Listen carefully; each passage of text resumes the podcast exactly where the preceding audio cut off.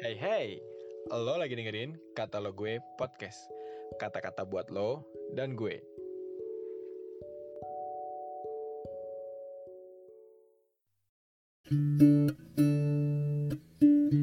Shalom guys, apa kabarnya nih? Semoga pada baik-baik aja ya.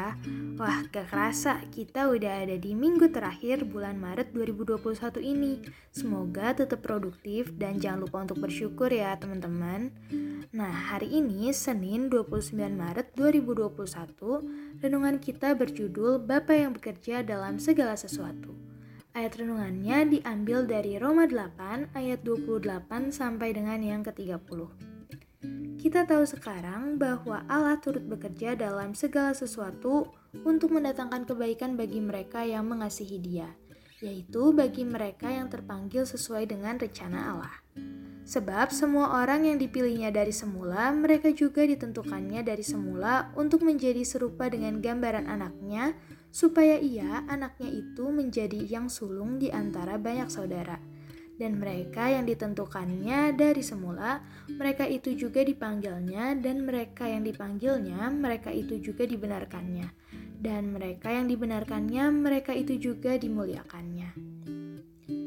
Nah, teman-teman pasti sering banget kan mendengar ayat tentang Allah yang bekerja dalam segala sesuatu untuk mendatangkan kebaikan. Hmm, kira-kira ayat ini biasanya kita dengar kalau kita lagi mengalami masalah, musibah, dan hal-hal yang tidak dimengerti dan tidak diinginkan. Misalkan kayak ditinggalkan orang yang dikasihi, mengalami sakit berat, sakit hati, dan lain-lain. Kata-kata Allah bekerja dalam segala sesuatu untuk mendatangkan kebaikan itu memang benar ya friends Karena berbuat baik adalah sifat Allah Tidak ada sesuatu yang tidak baik keluar darinya tetapi ada hal yang penting untuk kita ingat. Ayat ini berlaku bagi orang yang mengasihi Dia. Sebagian orang dengan mudah mengambil ayat ini untuk membenarkan tindakan yang salah.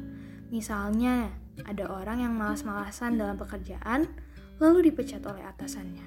Orang itu bukannya bertobat dari kemalasannya, tapi justru berpikir bahwa adalah rencana Tuhan untuk dia dipecat karena Tuhan mau mendatangkan kebaikan baginya. Ada juga orang sembarangan dengan pola makan dan tidak menjaga kesehatannya lalu jatuh sakit.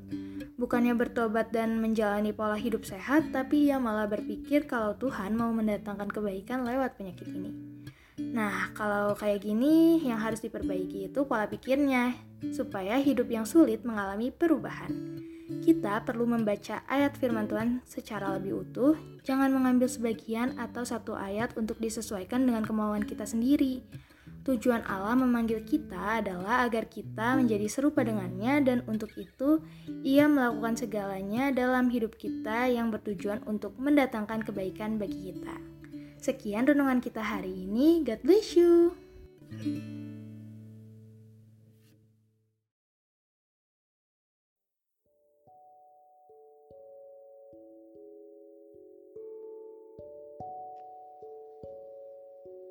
Terima kasih ya udah dengerin podcast ini. Jangan lupa di follow dan juga di share ke teman-teman yang lain ya.